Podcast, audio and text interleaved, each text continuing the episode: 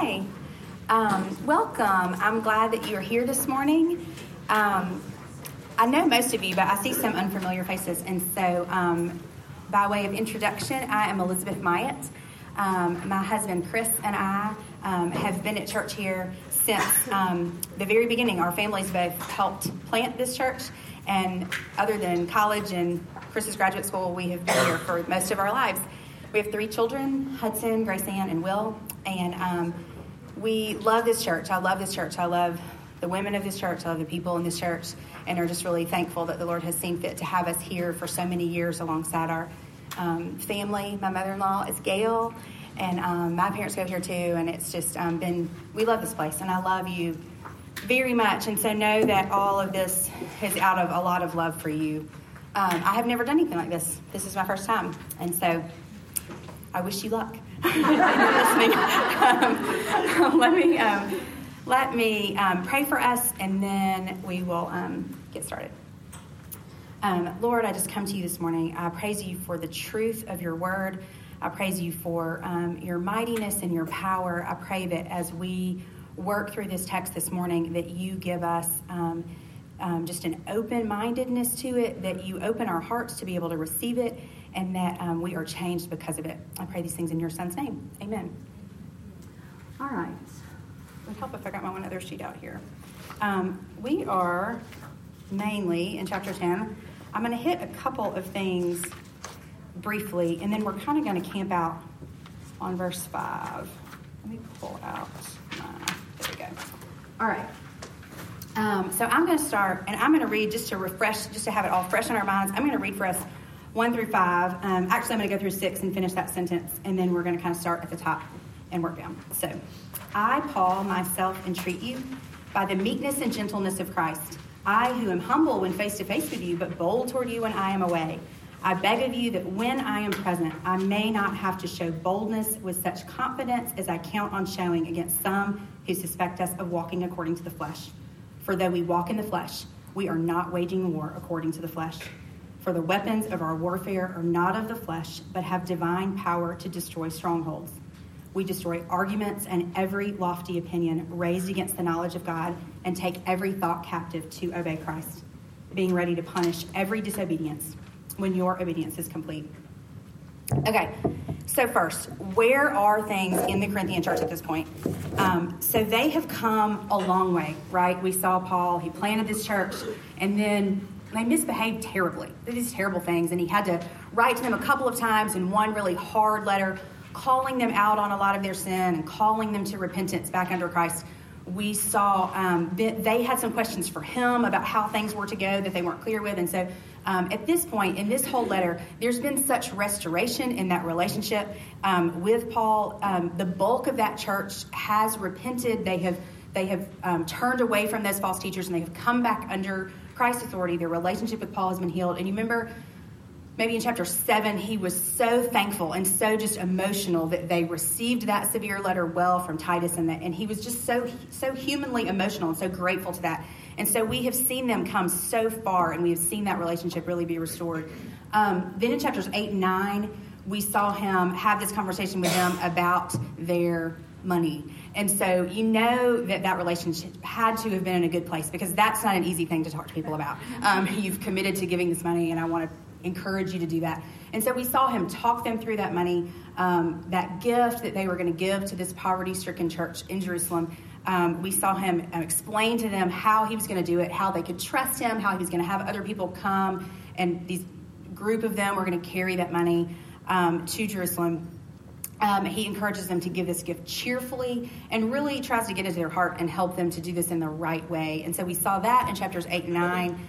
Um, up until this point, we have seen in this whole letter, in all of Second Corinthians, his language has been kind. It's been gracious. It's been conciliatory. In lieu of this restored relationship, it's he's he's talked so nicely to them in all of his language. Um, we are going to see that change um, in chapter 10. We see that change. He comes out, his like his his tone is more authoritative. He has got stronger language in general. He starts out talking about this war. There's just the, the, tone is just very different than what it has been, and so we're just going to see that language change um, in the remaining bit of this letter.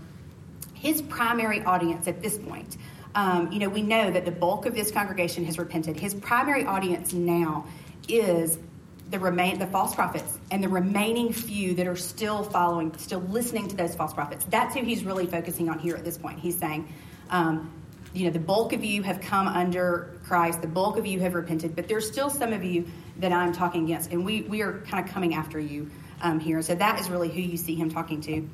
Um, in verse one, let's um, look at that verse one where you see just right off um, Paul's feistiness here. Um, you see him right off. He says, um, I, Paul, myself entreat you by the meekness and gentleness of Christ. I who am humble when face to face with you, but bold toward you when I am away. Um, and so he is letting them know there that he knows what those false prophets have said about him. He knows that they have said, that dude's humble when face to face with you, but bold when he's away. That's what he is saying. I know what you have said about me. Um, here's an example for you. You and your friends are together, and you are talking about Sally. And you were talking about Sally and how her house is a wreck and her children are out of control. And you all agree in this group that Sally's house is a wreck and her children are out of control. And then later, Sally group texts all of you and says, Hey guys, it's me, Sally, with the out of control, with the house that's a wreck and the children who are out of control. That's me. That's what's happening here. He's saying, I know what you said about me. Here I am. Um, and he goes right into with that I beg of you, do not make me be bold. Do not make me be bold. He says it at the very beginning of verse 2 I beg you that when I am present, I may not have to show boldness with such confidence. So he moves right into I know what you've said, I know what you were saying. Um, please don't make me have to be bold against you. Um, this is hard for me to articulate. I don't know how to say that to you any differently than what he is saying. Don't make me have to be bold.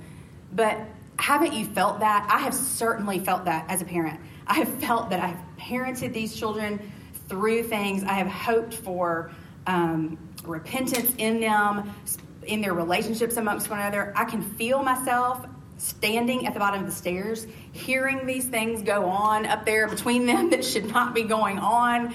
And I'm standing at the bottom of the stairs saying, Please don't make me come up there. Do not make me come up there. It is not going to go well for you. It is not going to go well for us. Do not make me come up there and show the boldness towards you that I am capable of showing. You do not want me to do this. I don't want to do this. Don't make me do it. I beg of you. I beg of you. Do not make me come up these stairs. Someone last night said, Don't make me pull this car over. You know, and that is how you feel. You know, don't make me do this. I don't want to do this. Um, and so you see how what he's saying. He doesn't want to do this. Um, different language than what we've seen thus far. This is different language. He's not talked to them like this. He's not asked. He's not. He's not talked to them like this. It's just been much, much kinder and softer until this point. Um, he goes on. He says, "I don't want to do this. I beg of you," but goes on to explain how he will do it if it is necessary. Um, so the next couple of verses. Drink here um, in verses 3 through 6, we see him give us this picture of war. Um, we see him explain to the Corinthians what he is doing and how he is how how this war is going to happen. And so, if you look, let's see, um, like verse, I guess four. Um, for the weapons of our warfare are not of the flesh, but have divine power to destroy strongholds.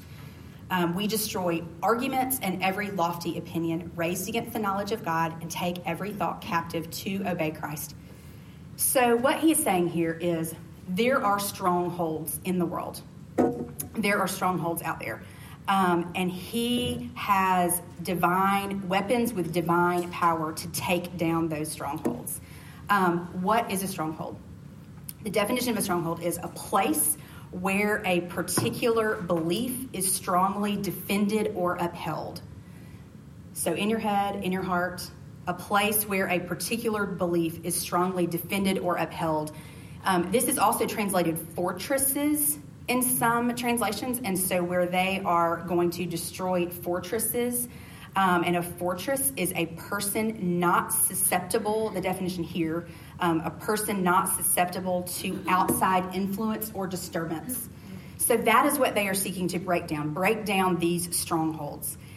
So, any good um, general or commander or like leader of fighting people has some sort of a plan. They have a plan about how they're going to attack, right? We're going to attack here and go there. We're going to move in on the right and then we're going to take this down on the left, we're going to go north, and then we're going to go east. You know, everyone has a plan. They don't send these troops in and just say charge. You know, that's not that's not how it goes. Every good leader has a plan, and so Paul has a plan, and his plan here that he is explaining is number one, we're going to destroy arguments. Number two, we're going to destroy every lofty opinion. Those are the first two things that they're going to take. They're going to take. They're going to hit there first. They're going to hit those lofty opinions, they're going to hit those arguments, and then ultimately, we are going to take captive every thought. So that's his plan. We're going to strike the arguments, we're going to strike the lofty opinions, and then ultimately, we will take every thought captive. Um, you see how that plan is going to dismantle their thought processes um, that are holding on to these things, these strongholds that are raised against the knowledge of God. That is his plan about how to attack those things. Um, Paul knows that this strategy will work. He knows it will work. Um, turn with me to Acts 22. Let's see.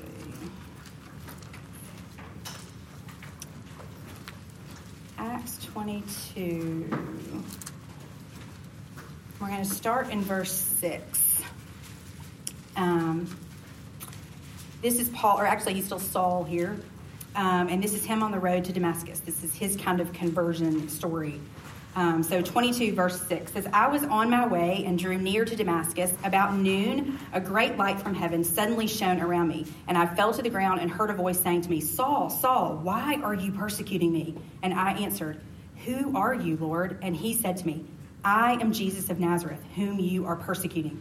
Now those who were with me saw the light, but did not understand the voice of the one who was speaking to me. And I said, what shall I do, Lord? And the Lord said to me, Rise and go into Damascus, and there you will be told all that is appointed for you to do.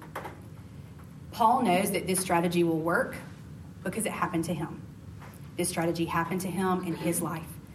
In this moment, in this moment, every argument in his stronghold was broken down. Every lofty opinion against Christ was broken down. And in this moment, all of his thoughts were taken captive unto Christ.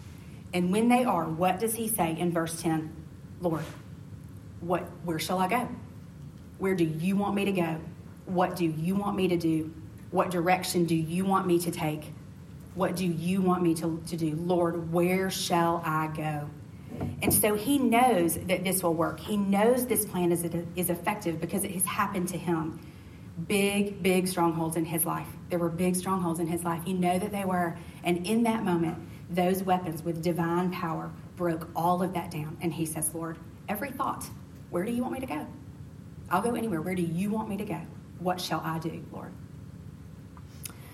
Okay, there are three main points that we are going to focus on now concerning this picture.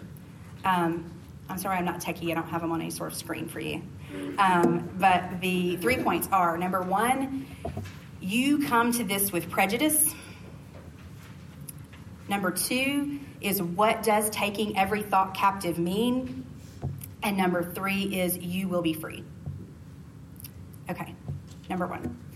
Um, Tim Keller makes the most interesting observation about this that's just worth worth thinking through. Um, you have to understand, he says, as Americans, and I'm making an assumption that the majority of you are Americans or are generally entrenched, entrenched in Western culture. Some of you may not be, and you may have a different experience that may do you well as you read this and as you hear this kind of language. But for the most of you, um, we in the United States are so free. We can do anything we want to do. We can have it our way. We can all of our dreams can come true. We are so free in the United States. We have most of us have not ever lived under a monarchy.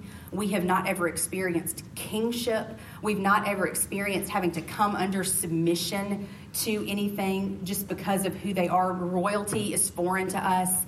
Um, you know, if you've watched recently, like The Crown, um, that series, or like, you know, royal weddings, you know, you see these people bow down to this royalty and they have these things that they do to come under the submission to this royalty. You know, we as Americans, we just, we have not experienced this. And so you have to understand as you come to this, you likely come with a lot of prejudice to it. You are not open minded to this kind of language. Um, prejudice meaning an, an opinion that you have without having experienced it. You come to this with some opinions about it.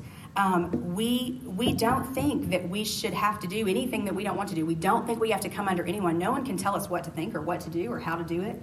Um, it is, we are not open minded to this kind of thing as Americans. And so know that as you approach this text, it's likely true that you're, you're just, you haven't experienced it and you're just not, you're not innately open minded to it.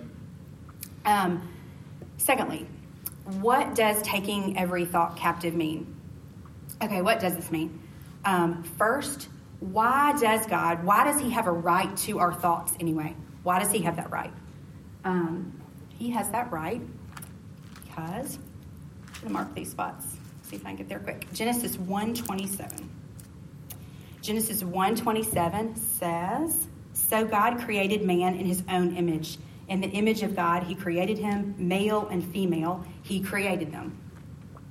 So he has a right to our thoughts because he created us, because he is our creator. Um, two examples for you. One, um, you write a song. You pour all of your creative ability into this song and you write the song and you are um, excited to have it published and have it out there and have all of the praise and glory that goes along with it. And you are going to be able to control where it goes and who hears it and how much it costs and where it's available and yada yada yada. And in and before you're able to get it out there, someone steals it. Someone comes and steals the song from you and they publish it and they copyright it and they have the rights to it and they get all the money and all the praise and all the honor and glory for this song that is not right. That song did not belong to them. They didn't have a right to it. They didn't have a right to control it because it wasn't theirs. They didn't create it and it wasn't theirs. All of you would feel that way. All of you would feel that way about that. Um, second example my children in the Legos. And they are creating these, these masterpieces with these Legos. And one day, does one of them create this masterpiece that another one destroys this masterpiece. And it is heartbreaking for the child who had their masterpiece destroyed. And so we're talking through why this is wrong, you destroy this. And there's just a big long list of adjectives of, of reasons to, to say why this is wrong. It was rude, it wasn't kind, you didn't weren't thinking, it was selfish, you know, there's all these things. But at the end of it, I, I'm saying, honey, it didn't belong to you. That was not yours you can't destroy it because you didn't create it. You didn't have the right to choose when it got broken apart because you didn't create it. That wasn't yours. You didn't have the right to it. And so, if that is true, if we, and you would all experience that that way, you would all agree with that. It wasn't, it, they didn't have the right to it. Um, is that not even more true of our God? He has created us. He has given, he has given us every he has created all of us. And is that not even more true of Him? If we have the rights to the song and if we have the rights to the Lego masterpiece, then He certainly has the right to us and He has the right to our thoughts. That is, that is the, the number one reason that He has the right to our thoughts, is because He is our Creator. Um, he is not saying that He wants to control, that He has a right to your Sunday mornings He's not saying it is a right to your Wednesday nights or your hour quiet time in the morning or your children or your marriage or your money or your agenda. He is saying, I have a right to your every thought, your every thought about all of these things. I have a right to your every thought. They belong to me. I am your creator. Um, so, what, God, what would you have me do with my time? What would you have me do with my money? What would you have me do with my marriage? What would you have me do with my social life? What would you have me do with my children? What would you have me do, Lord? Lord, where shall I go? All right, number three. You will be free. Okay. We have this flawed way of thinking where we think that our thoughts or anything for that matter that are going to be held captive or taken captive um, in some way takes away our freedom. This flawed way that if we have to come under Christ and if we can't control our thoughts, if we can't control things about our life, that we won't be free. You know, it's like the quintessential Christian argument. I don't want to be a Christian because like they have all those rules. I have to do all those things. I won't be free if I have to be a Christian. Um, I have to like have to do all these things or not do all these things, but I'm not free. Um, you know, the truth is, the truth is, it is the sin that binds. It is the sin that enslaves. That it is the sin that makes us not free. Um, don't you know that feeling? I know I shouldn't say this, but just don't tell anyone I did. Um, I know I shouldn't do this, but just one more time. In that, you are a slave to the sin. You know you shouldn't do it, but you, you're enslaved to it.